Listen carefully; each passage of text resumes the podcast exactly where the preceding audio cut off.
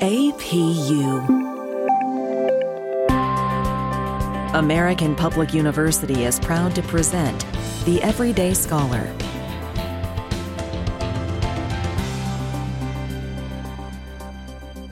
Hello, my name is Dr. Bjorn Mercer, and today we're talking to James Lendvay, philosophy faculty in the School of Arts, Humanities, and Education. And today our conversation is about moral relativism. Welcome, James. Hello, Bjorn. Thanks for having me. Excellent. I love this topic. Moral relativism. I know when I was first introduced to it, I didn't quite have the proper understanding of it. But at the same time, I think it's important that people understand it so they don't, say, misuse it or misunderstand it. So, my first question is what is relativism? And why is it something that philosophers and ethicists think about? Well, so the idea is that we need some what we call meta-ethical principles to use as starting points for building moral theories. So you'll see relativism discussed in pretty much every ethics textbook, but it's not necessarily thought of as a theory itself. And a moral theory is typically normative or it's prescriptive. So it's here's a set of concepts that we use to make decisions. And relativism isn't really meant to do that. It's more descriptive. It's just this sort of observation that we can see that people have different views about morality. It's pretty obvious. Your neighbors and your friends and your family, everybody believes something different. And so the idea is that those perspectives are just relative to those individuals. And that's fine. But in ethics, we really care about what we ought to do, not just what it is that we do. So if we're going to talk about changing behaviors or changing culture or whatever, we need some way to think about what it is that we're changing. So, relativism, then, if, if we're going to say that it's normative, if it's something that we're going to be using to prescribe behavior, it tells us that there's no such thing as real absolute morals. They're just relative. They just kind of depend wholly on either the individual or perhaps an individual's culture another way to think of it is that it's synonymous with subjective. It's defined by the subject or the experiencer, uh, the individual cultural perspective or vantage point. So, an example of that, a more specific example, is cultural relativism, which we've talked about before. Uh, in that case, we just look to whatever it is that a culture happens to practice, and we kind of take the position that that set of rules or mores that that group, that culture has, that's moral not just for them, but in general. That's the right thing to do just because that's what they do. And so most philosophers and ethicists have a problem with this. Going back to David Hume, who introduced what's called Hume's guillotine. And so Hume wanted to kind of cut this coupling of is and ought. So in a real short section of one of his books, he says, we can describe behavior and we can look and see what is the case, but we make this strange jump then to what ought to be the case just based on what we're seeing. And we ought not to do that. And that does happen. We still do that. We still look at what things we see and we just kind of think, well, okay, then that's the way it should be, even though I may not agree with it. Who are we to say what's right and wrong for other people? And so, one, again, it's not really a theory, but it's more of a perspective. And, and one benefit to this perspective of, of relativism is that it promotes tolerance, right? Because we're saying there's no objective basis for right and wrong. It's all relative to time and place, basically. And so then we just have to kind of agree to disagree and live with each other. And that would seem to be a very nice thing. And I like at the end where you said it seems to be a nice thing because it is. Accepting other people is one of the, well, foundations. You have to do that in a world, in the world in which there's more than two people we have to get along. And we we see a lot of, well, we observe this behavior, but this group of people ought to be doing this. And so there's so many people that, in my own opinion, they think they know how other people should behave. So, why is that an issue? Why is it an issue and why does that create conflict when others say point at other people or even you, uh, you know, you metaphorically, and say, well, you should behave this way, James. Why is that a problem? Well, it's only a problem because we don't necessarily know who's right. And so we are going to debate about that. Your prescriptions, your perspective on what I should do is, of course, going to differ from mine. And so we have this distinction we make between realism and anti realism, or maybe non realism. And that's basically the distinction between objective and relative perspectives. So the objective perspective is that there are moral rules that apply to everybody, some of them all the time, no matter what, contrasted with the anti realist subjective relative viewpoint that there are no absolute moral rules. And we see that there are clearly some moral rules that pertain to everybody all the time. And, and we can see that just descriptively, no matter where you go in the world, unjustly killing people, harming, lying for the most part, stealing, those kinds of things are just universally seen as wrong. Outside of those few things, though, there's no real set in stone sort of list of objective right and wrong.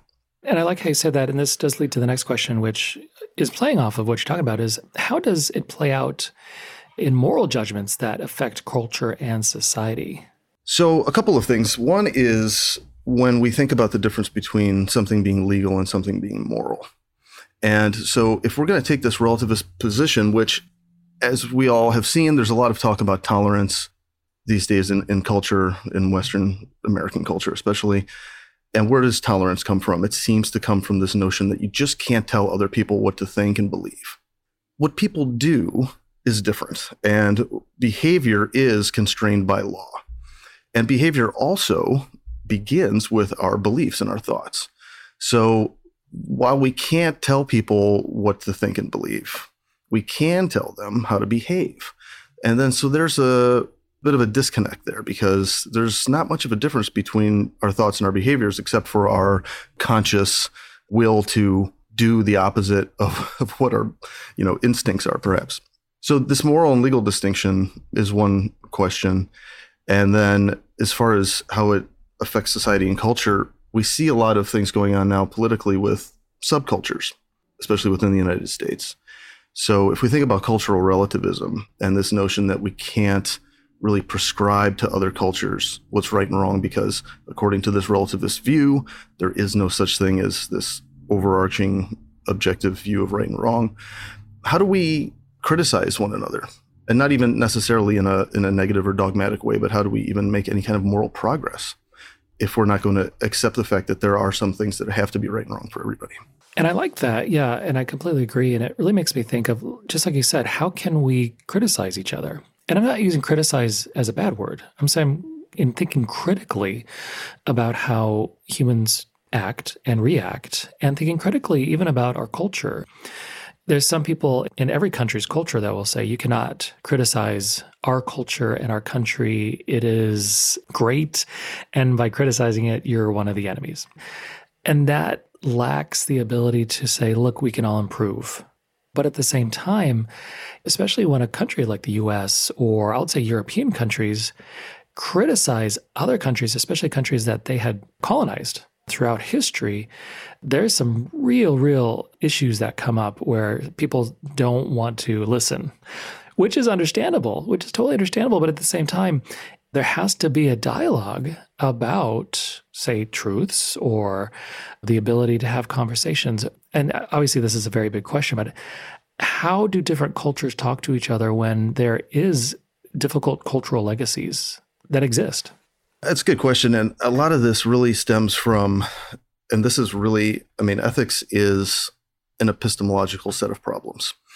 And what I mean by that is we base our moral judgments on what we believe to be right and wrong, true and false about the world.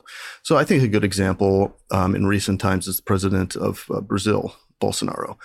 He has made a lot of comments about Brazil's use of the rainforest in the context of environmental damage. And he's made comments to say, who are, are the people in the world to criticize us for what we do with the rainforest? Our culture, or even our subculture, our political culture, this is what we've chosen to do. Don't talk to us about it. And we see that sort of microcosmically in the United States in our political debates. And I think that's it's a real problem in terms of where we see things going politically here.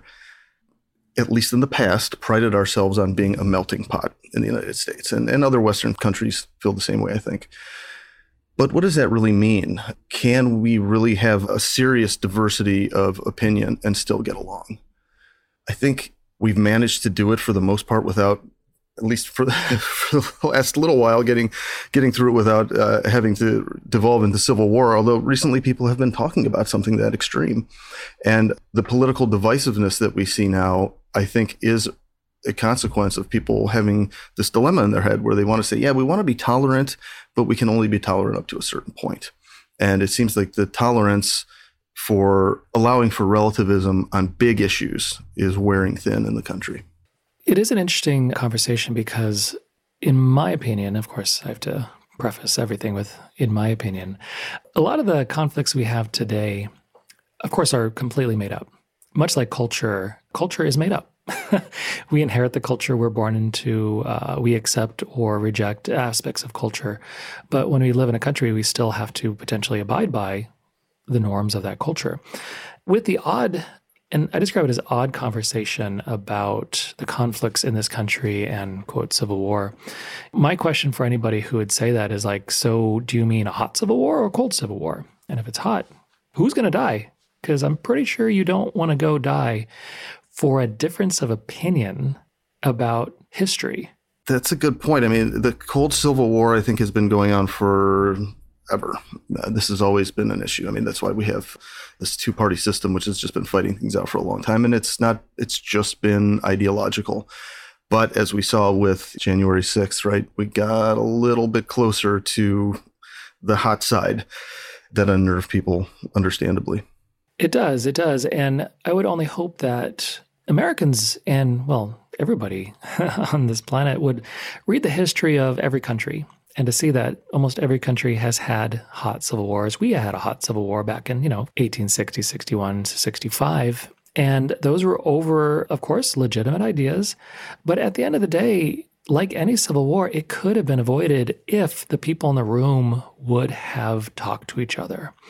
And it's not to reduce everything but down to talking, but it goes on to one of my own beliefs is all war is avoidable. It's only egos that get in the way. And so today we're speaking with Dr. James Lendvay, and we'll be right back after a short break.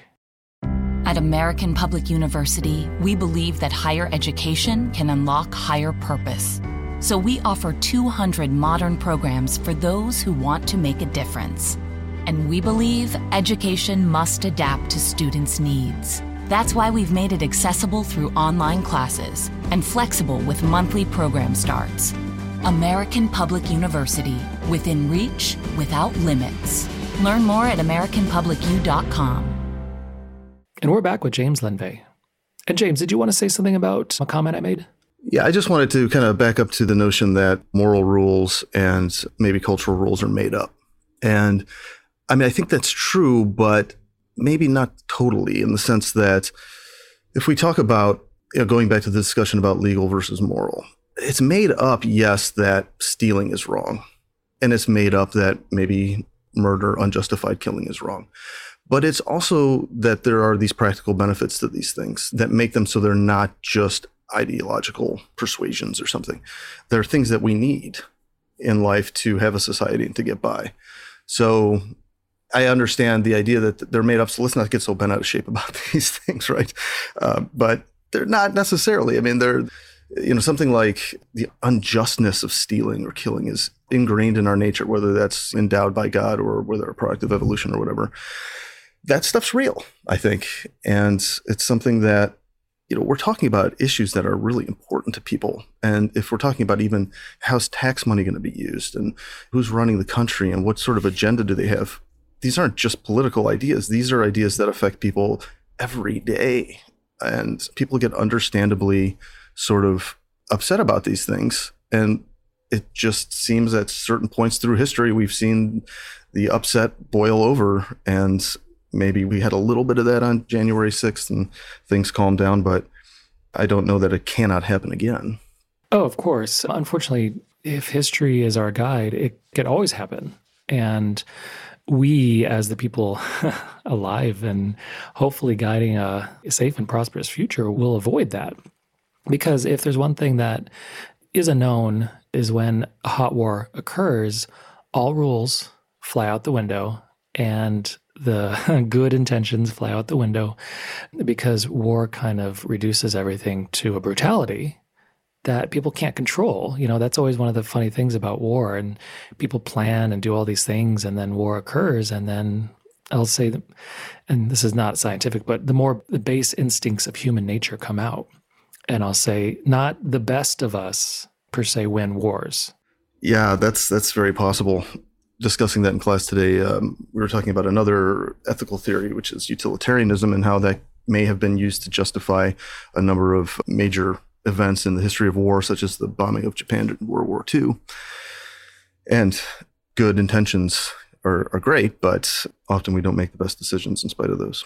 Oh, agreed. And you can see easily see how utilitarianism, which logically can make sense, could have contributed to the Holodomor, the horrible lack of food in Ukraine that the Soviet Union essentially self created. It's hard to know how the Soviets thought of certain aspects, but they murdered millions of their own people. And they probably thought, man, this is logical. We're just doing what we have to do. And that is so horrible that it's even hard to describe. Right. And clearly, there was not used an appeal to moral relativism.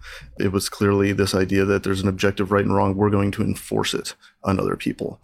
And that, of course, is problematic also. So there's no real easy answer here in terms of is this black and white? Do you want to be just a relativist? Do you want to be an objectivist? Seems like there's room for both, but I still think there, in some ways, it's an intractable dilemma. Another thing I was thinking about earlier as we were talking former President Obama used to talk about democracy as being this great experiment. And he was always kind of reinforcing this idea that we need to have open civic, civil dialogue with one another. And, you know, initially I, I thought, yeah, that sounds good. And as things went on and I started teaching more classes like this and thinking about it, it seems a little bit too idealistic because it's nice to say, yeah, we can agree to disagree. But can we really do that on big issues? Is it enough to say, I understand that you come from another place. I really want to tolerate your perspective. I want to be understanding. I want to have empathy. But now, in whatever way, depends on what topic we're talking about, this is affecting my life personally. There's a number of ways that could be the case. Abortion's kind of a funny situation in, in terms of the way that plays out because that doesn't necessarily affect people who are themselves against abortion, the act itself. But you know, some people may say, "Well, look, I don't want my tax dollars going to fund abortions, for example." And so, if we are talking about those kinds of life and death issues, it's not so easy to just kind of say, "Well, come over and let's have a beer and talk about these things and, and be civil about it." Um, it would be nice if it was that case, but that's just not the real world. Abortion is tough, and we're seeing that play out in front of us. Uh, people's opinions about abortion, and I would say, if there are policies and or rules that are going to be more restrictive with abortions that are implemented in various states or some states which are de facto it's illegal. I would then ask those states do they have a robust ability to then help young mothers who have those children who maybe come from low SES? Because if you're making abortion illegal and then you're not providing help for these people, what is going on here? Because you're not helping children then. And I don't know if that makes sense, but. no, it does. It's just, I think it really points to the notion that there are really hard and fast limits that people set on the amount that they can tolerate. And again, going back to this idea of a melting pot, we want to have a difference. We want to have a, a an environment where there's a difference or a variety of opinions. And that seems to be really productive for a lot of different things, maybe for our economy and for technological you know advances where we have a lot of different kinds of minds coming together and different perspectives and all that stuff's great. But culturally can we do that? Can we really make that work? And i think we've kind of been stumbling along making it work but under the surface there's going to be resentment. There's going to be especially when you have in a democratic setup there's people who don't have their representatives in power and they're not getting what they want and they're kind of festering and getting upset and then they're going to rise up and then maybe the power will sway during the next election and that seems to kind of maybe placate people enough. You know you get four years and then well we'll give you four years and we'll switch it up and then you don't get too upset over that period of time. But is it sustainable? We've sustained it for a while now but it does seem a little bit as though we're heading in a direction that there's just a lot of frustrations. Not helped i'm sure by social media Right. No, and I think social media and the cable networks do nothing to help because they are driven by market forces and they are driven by profits. And so the goal of those conversations that occur on social media and cable are divisive. And they're to, you know, if you're on the right or the left, they're saying, my opinion is right, my opinion is right. And the people that tune in then go into these echo chambers that just reinforce what they already believe in their biases. And so the next question really ties to what we were talking about. Does moral relativism tie to metaphysical and scientific relativism? Yeah, it's just a little side point that's that's kind of interesting where this kind of notion comes from. How would we even base an idea that there are absolute moral rules that everybody needs to follow? Because we all have them. Whether or not we think that animal abuse is wrong, you know, nobody should ever engage in that sort of thing. As tolerant as I am with everything else, you know, maybe that's where I draw the line. I, I cannot stand to see a dog that's not taken care of properly. Whatever else I think, I'm just going to draw the line in the sand there. And we all have that. So we all do have this conception of objective moral rules. And it kind of ties to this idea of whether or not there is a, an objective reality out there. We use the terms realism and anti realism to talk about these moral concepts. And, you know, I think it's one of the reasons that metaphysics is useful to study some people will say, well, why do we even care about asking a question like, do we live in a simulation? Is reality real? Well, okay. I mean, that might not sound like the most practical sort of question, but here we can see where it does matter because it would be a way to think about whether or not it's even possible for there to be objective rules that are not just dependent on the experiencer, that there's something out there greater, wherever that source of that is. And that totally makes sense. And it makes me think of theological relativism. If you're talking to someone whom has a great faith in whatever their faith is, they will view and truly believe that those rules are absolute. Now, we can, of course, talk about relativism because um, different religions have different views on different things, and between different denominations, they're going to have different views on different things. But when you talk to some people, and I'm not saying this is a bad thing, they view their moral rules as handed down from God. And now, do you view this as one of those things that creates a conflict within culture? Certainly, it's historically been a problem when you say, look, we have a direct connection with this objective reality that cannot be argued with. And then somebody comes and says, No, I got that too. And then the third person, Well, I have one of those as well. Okay, now, now what are we going to do with these three things? One thing we could do is to say, well, let's just not think of these as objective. Let's think of these as maybe good explanations, but not the only explanations. But that's really hard to do because, again, this also ties to the issue of politics even though we want to stay open and we want to be flexible and we want to be tolerant, it's also part of human psychology to have to take a stand and to believe in something firmly. And it's hard to know when we're believing in something firmly based on good data and rational arguments or when we're just kind of digging in our heels because we don't want to think differently. And all of these things make for just kind of a, constellation of little dilemmas that make our moral interactions really difficult. Well said. And this brings me back to the last question is what are some attitudes about relativism? So are students flexible or do you find that their moral views are pretty set? That's a good question. You know, the best that I think I can do in the context of students who come in real quick, take a brief college course in ethics, is just to get them exposed to this dilemma itself and to get them to reflect about this idea that they may themselves hold conflicting views. And so a lot of students will say, yeah, certainly some things are right and wrong, but everybody believes differently. And even a statement like that is itself contradictory, right? Because you're saying on one hand, some things are objective, they're absolute, and on the other hand, uh, you know, it, it varies from person to person. People in general, young people want to be tolerant. They don't want to rock the boat. They don't want to fight, and that's great. But they are also going to want to fight for things that they really believe in. And when are they going to decide that they've had enough, or they're at a point when there's something they just cannot tolerate. So there's this little paradox of tolerance that comes up with relativism, which is if you're going to tolerate, you can't put a limit on it. Otherwise, you've devolved into absolutism. And if you're going to tolerate everything, do you have to tolerate intolerance as well? And now, with this problem, we've seen kind of the rise of cancel culture is a good example of this becoming a practical issue. Uh, those are great comments because cancel culture, if you read about it, depending on your news source, it is a huge problem. And if you're on Twitter, it could be a huge problem. But at the same time, if you're on Twitter, those folks who are tweeting don't represent all of America. You know, it's a very specific population that actually participates and actually tweets versus, as they describe on social media, just lurk. And especially on social media, you get rampant, and I always like to use this phrase, the illusion of explanatory depth, where people just talk about stuff that they really don't know a lot about, but they say it with such passion. And it's not that it's a bad thing to talk about, to have a passion about things, but do your research. But that is an issue by itself is do people have good research skills? And it's not, and I'm not criticizing because a lot of people, we have blind spots to our ability to research.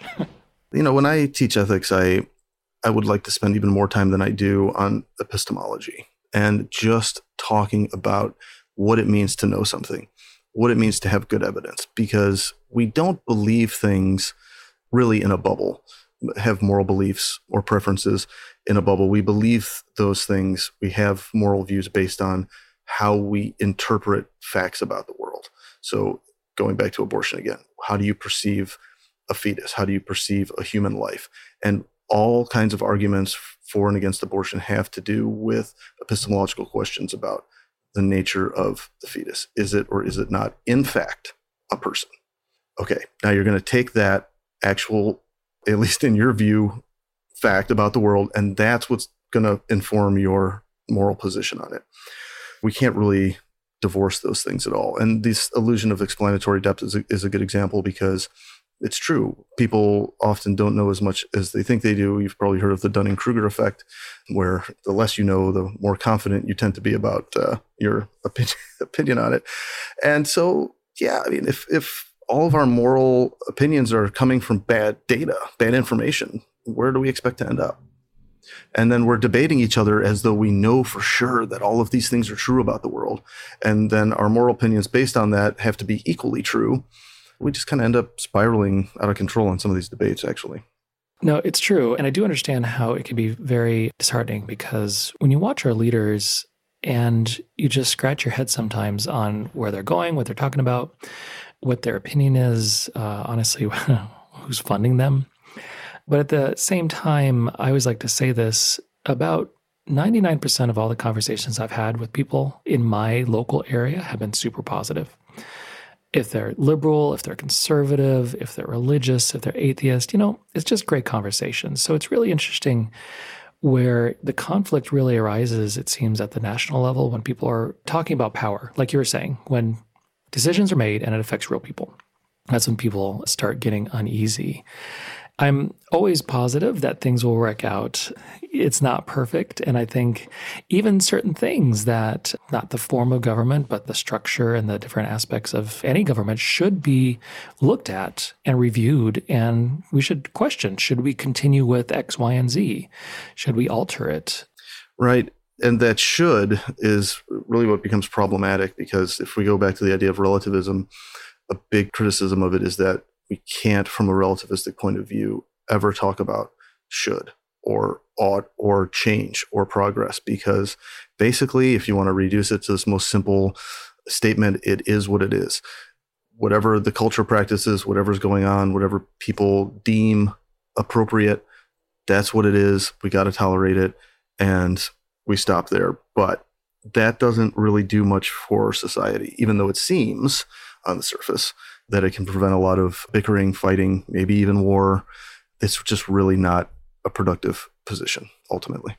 And from that perspective, could you say that pre industrial societies lived in that, in the sense that the morality that guided peoples uh, were intact for, say, hundreds of years with little change versus today with the industrial revolution, of course, starting quite a while ago, and people's uh, constantly shifting around, we're having to face different people. So, kind of that, like you said, the absolute moral relativism isn't possible anymore. Is that the right statement or a wrong statement? So, we have a TED talk that we, in our APUS critical thinking course, by uh, Ruth Chang about what she calls post Enlightenment creatures. And she says that we live in this world now where we think we can solve all of our problems with science and math. And obviously, we see that kind of exhibiting itself in, in the way that um, educational standards and goals are being geared nowadays. But I think the idea is that we have gone from a more objective, and yeah, I mean, this ties probably to the decline in popularity of organized religion, that people can make their own decisions. This was, as you mentioned, the kind of industrial revolution. Not far from that removed was the philosophical movement of existentialism. And that kind of brought this idea that okay, if we're going to get uh, largely an atheistic perspective, if we're going to say that God doesn't make all the decisions in our lives, if we're going to do this ourselves, if we can, we're enlightened creatures now. We we can figure this stuff out for ourselves. Look at what we can do with science, and we're, we're in control. We can be in control. That's going to kind of lead us to more of a relativistic viewpoint overall, because we've taken away that foundation of God or religion as the source of objective truth, and then there you have your first existential crisis. That's good. And I think people have been having existential crises for hundreds of years. I think it's it's not giving peoples of the past any due credit to say that they didn't either. People hundreds or thousands of years ago also had existential crises, uh, similar or different. And so today we're speaking with uh, James Lendvay. Uh, great, great conversation. Any last words? Well, you know, we covered a lot of uh, space here. I guess my concern, uh, if students are listening to this eventually, um, and you end up taking a an ethics course, keep an open mind to the dilemma that's raised by uh, relativism versus objectivism, and, and try to self reflect on how you might display that in your own view of the world, and then how you criticize or interact with other people based on that. Excellent. And today we're speaking with James Lendvay about moral relativism. My name is Dr. Bjorn Mercer, and thank you for listening. For more information about our university, visit us at studyatapu.com. APU American Public University.